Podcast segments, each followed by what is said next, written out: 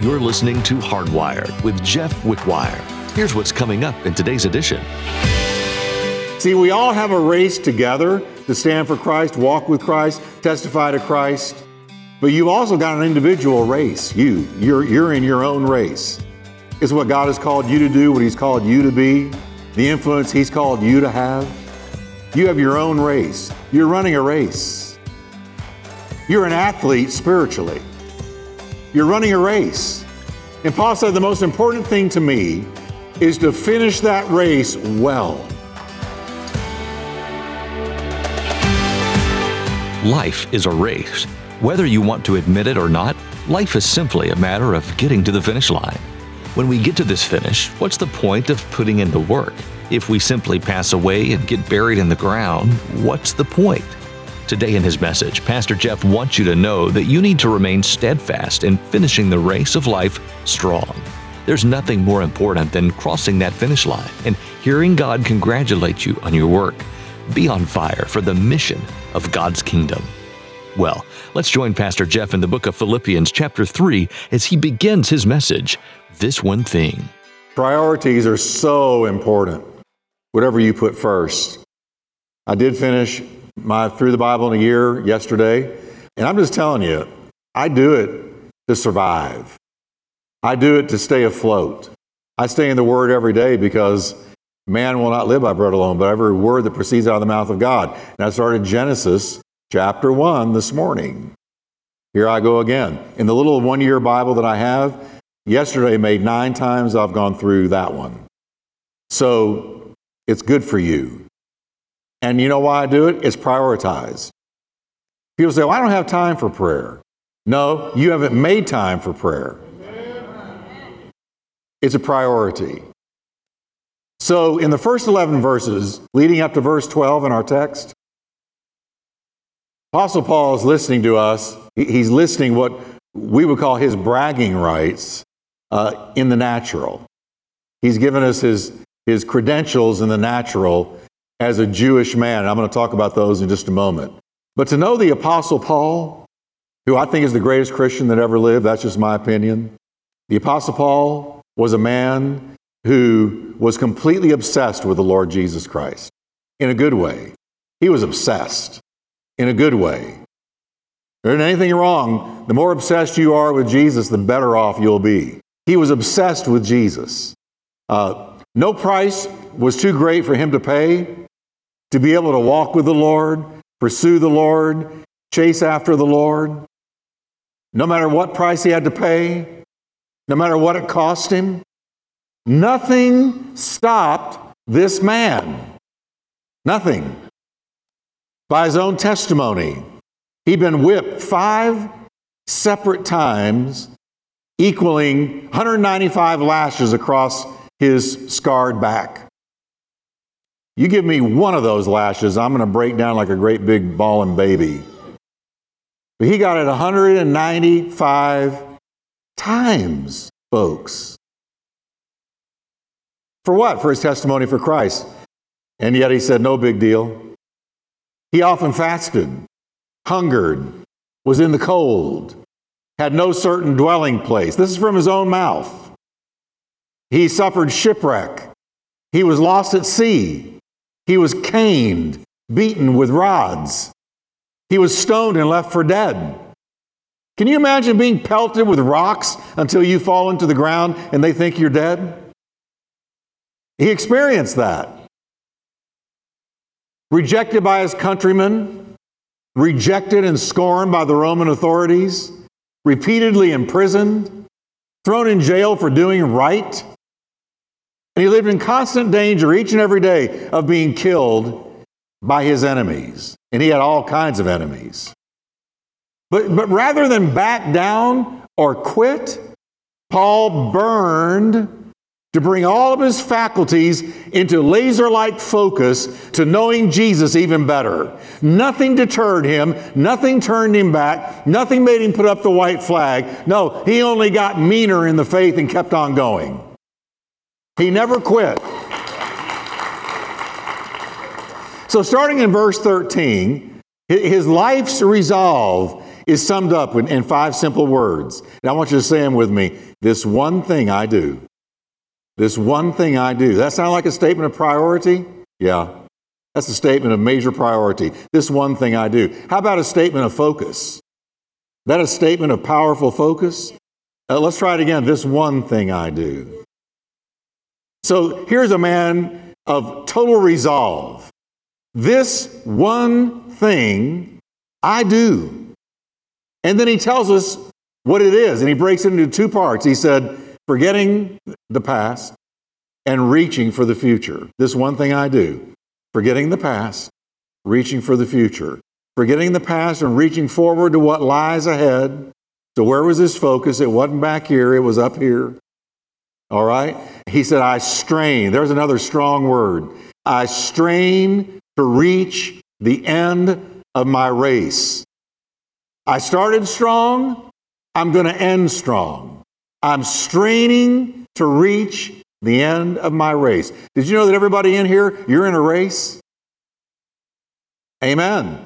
What did Paul say at the end of his life? I have fought a good fight. I have finished my race. See, we all have a race together to stand for Christ, walk with Christ, testify to Christ. But you've also got an individual race. You, you're, you're in your own race.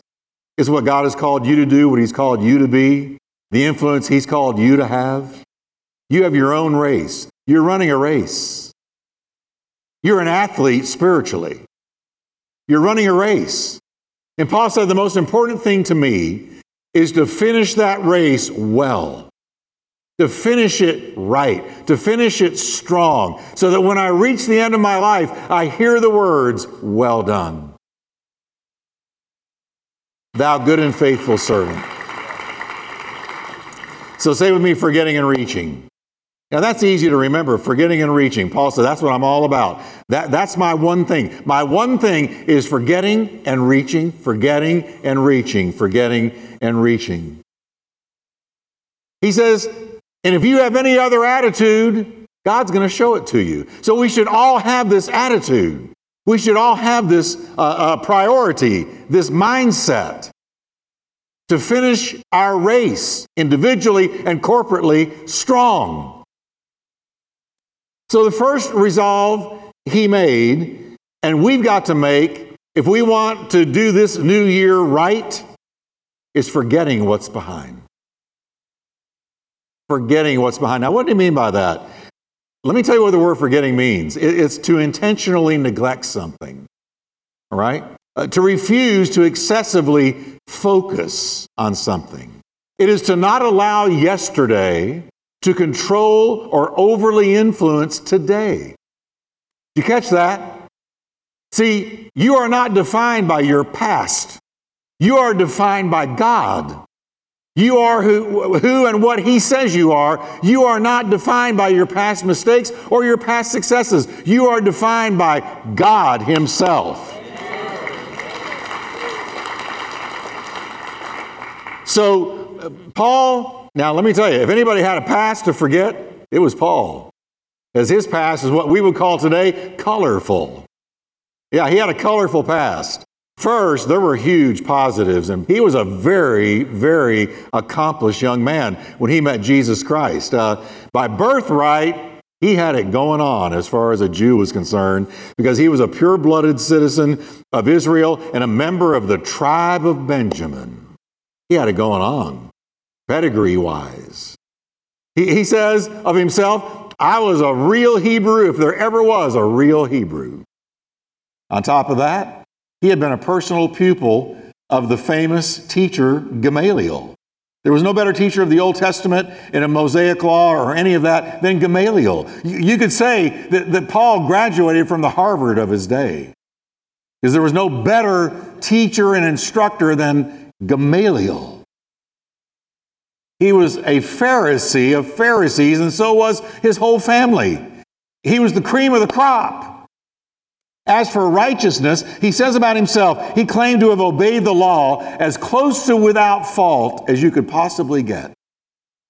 If ever there was a promising, up and coming young Hebrew man that would really make a mark for Judaism, Paul was it.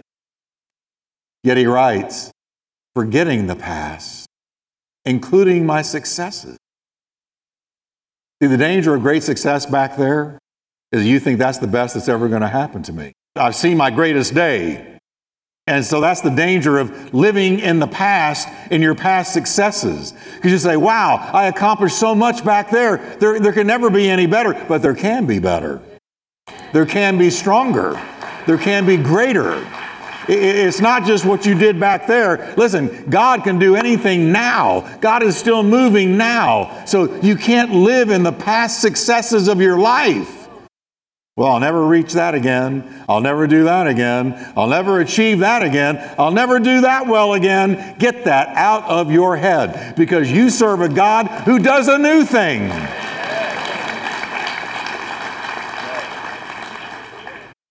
But there was a flip side to Paul's life, and it was dark. Filled with painful memories that, listen to me carefully, could have crippled him for the rest of his life. These memories. What he did. I love the Bible tells the truth about the heroes in it. Dr. Luke, who wrote the book of Acts, tells us the truth about Paul, what he was like before he was a Christian. Dr. Luke writes this.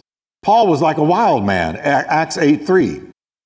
Paul was like a wild man, going everywhere to devastate the believers, even entering private homes and dragging out. Can you imagine Paul doing this? Dragging out men and women alike and throwing them into jail. That's the apostle to the Gentiles. That's the one that wrote two thirds of the New Testament. This is what he did. This is how he lived. Luke tells on him even more.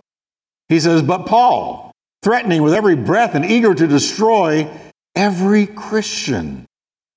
He went to the high priest in Jerusalem, requested a letter addressed to synagogues in Damascus, requiring their cooperation in the persecution of any believers he found there. He was on the hunt for people who named the name of Christ, both men and women, so that he could bring them in chains to Jerusalem. The writer of Ephesians, writer of Romans, writer of Philippians, writer of Colossians, did this. And Paul himself tells the truth. He says, You know what I was like when I followed the Jewish religion, how I went after the Christians mercilessly, hunting them down and doing my best to get rid of them. 1 Corinthians 15, for I am the least of the apostles. You better know it, who am not worthy to be called an apostle, because I persecuted the church of God. And here's the worst one Listen to this one. He's admitting it. This is autobiographical. He says, I used to believe that I ought to do many horrible things to the followers of Jesus of Nazareth. I imprisoned many of the saints in Jerusalem as authorized by the high priest. And when they were condemned to death, when they were condemned to what? I cast my vote against them. I used, get this, everybody, I used torture to try to make Christians everywhere curse and blaspheme Christ. Wow. I used torture. Torture.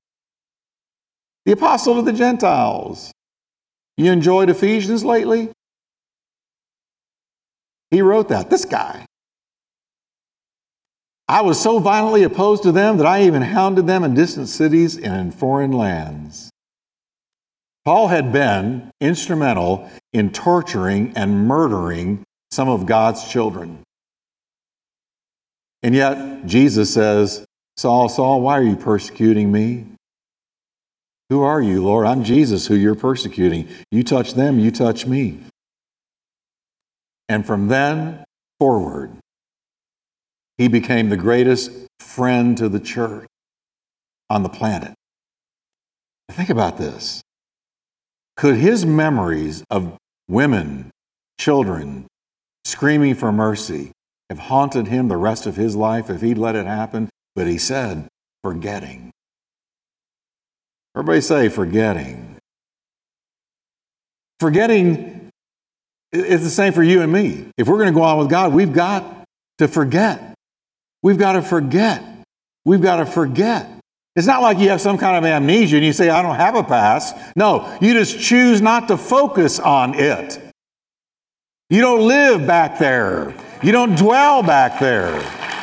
That's not where your thinking is back there. Because everybody's got some skeletons in their closet that if you focused on them, they'd cripple you. No, you've got to accept the washing of the blood of the Lamb, the forgiveness of God, and go forward, forward, forward. One commentator writes Let us not spend our time either in pondering the gloomy past and our own unfaithfulness, or conversely in thinking of what we have accomplished and getting all puffed up with pride because of what we did back here.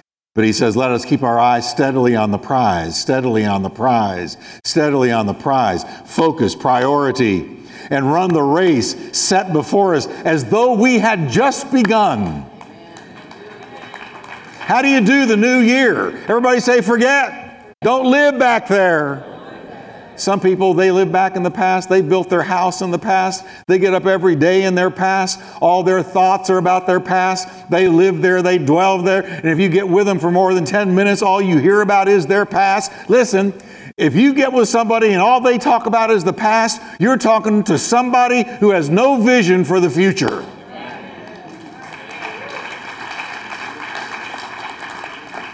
Your past is not the definer of your future. It is not the prophet of your future. It is not the predictor of your future. You've got to move forward because of the blood of the Lamb.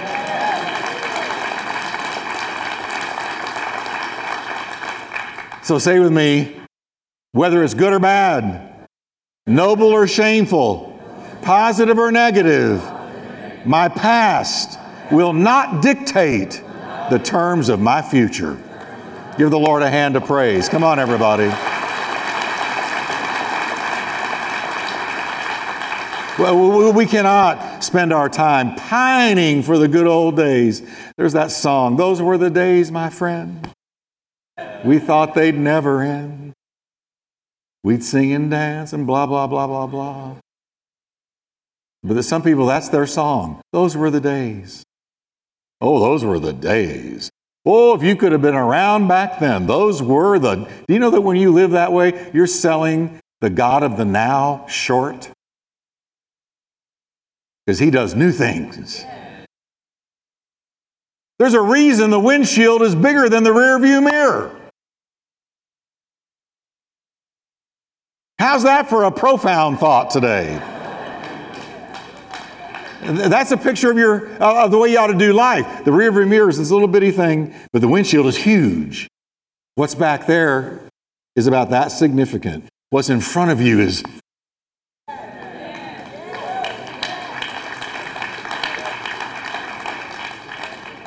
Some of you are starting to get it. I'm going to preach you out of the past today. I'm going to preach you out of the past. Oh, but you don't know what I did, Pastor Jeff. You didn't do more than uh, Paul. If you did, you wouldn't be here. You'd be locked up somewhere. No, you didn't do more than Paul. And he said, forgetting what lies behind. There is a reason the windshield. What's going to happen to you if you drive your car by the rear view mirror? You're going to get about 10 yards and we're going to hear a crash. Amen? So don't do it. Every child of God is called to focus on what's ahead. Please hear me. Every child of God is called to focus on what's ahead. Looking through the windshield of God's promises and purpose for us. You can't let the past bury you. You can't let the past. Lot's wife learned the hard way. Mrs. Lot. God said, I'm going to deliver you out of Sodom and Gomorrah. I'm going to, I'm going to get you out of here but just don't look back. There's a, there's a, there's a cautionary tale there because they got just, just a ways out of Sodom that she looked back and was immediately judged and became a pillar of salt. I don't know why salt, but that's what the Bible says.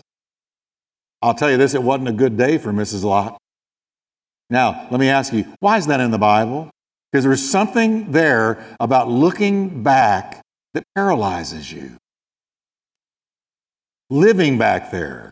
You know, here she was, and then She was showing that her heart had never left Sodom. Now, God's delivered all of us out of a perverse culture, out of the world. And we're not to look back with longing and pining and go back because it, and you're frozen in time. None of that is in my notes. I'm just telling you. That's free. I'm telling you. Catch this. Don't look back. Don't look back with pining, with longing, with attachment. No, no. Let God set you free into your future.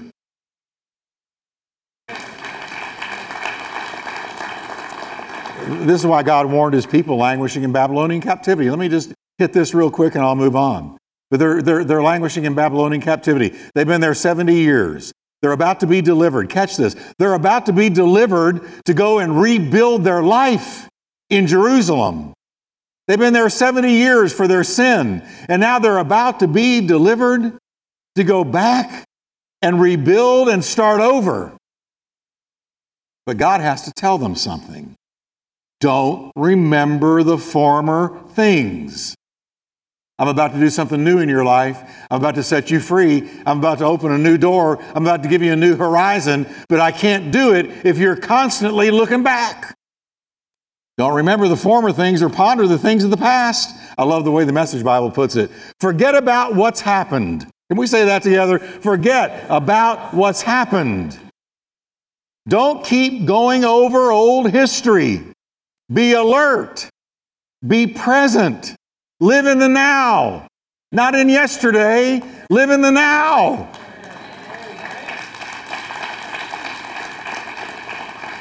Why? Because God said, I'm about to do something brand new. New doors are opening. Fresh mercy is falling. New things are approaching. So forget about what's happened. Don't keep going over old history. Quit chewing your history like an old bone. The past is past because it's past. Thank you. now, look what he says. He says, I will even put a road in the wilderness. I'm about to build a road that you can get out of your wilderness. I'm about to put a way where there wasn't a way. I'm about to give you a way out of your wilderness, your being stuck in the past. I'm about to, I'm about to open a new way. I'm about to give you a road. I'm sending heaven's bulldozers to make a new road out of there.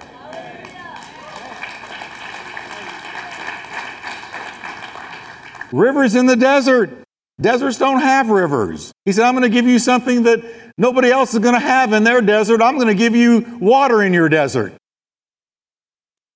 but you're going to have to let go. The message Bible continues. It's bursting out. Don't you see it? There it is. I'm making a road through the wilderness, rivers in the desert. The message is clear. If you're stuck in the past, it can blind you to what God wants to do now because He says, Don't you see it? The implication is if you're living back here, you can't see what's right here, right under your nose, what God is wanting to do. You can't see it because the past blinds you, freezes you, petrifies you, paralyzes you. Then Paul gives part two of his resolve. He says, Once I've let go, then I'm free to reach. Then I'm free to reach. Once I let go, I'm free to reach. He says, reaching forward to those things that are ahead of me and the word reaching there, it's a very intense word. It means to strain after. What's your life purpose? At the end of the day, where are you putting your energy?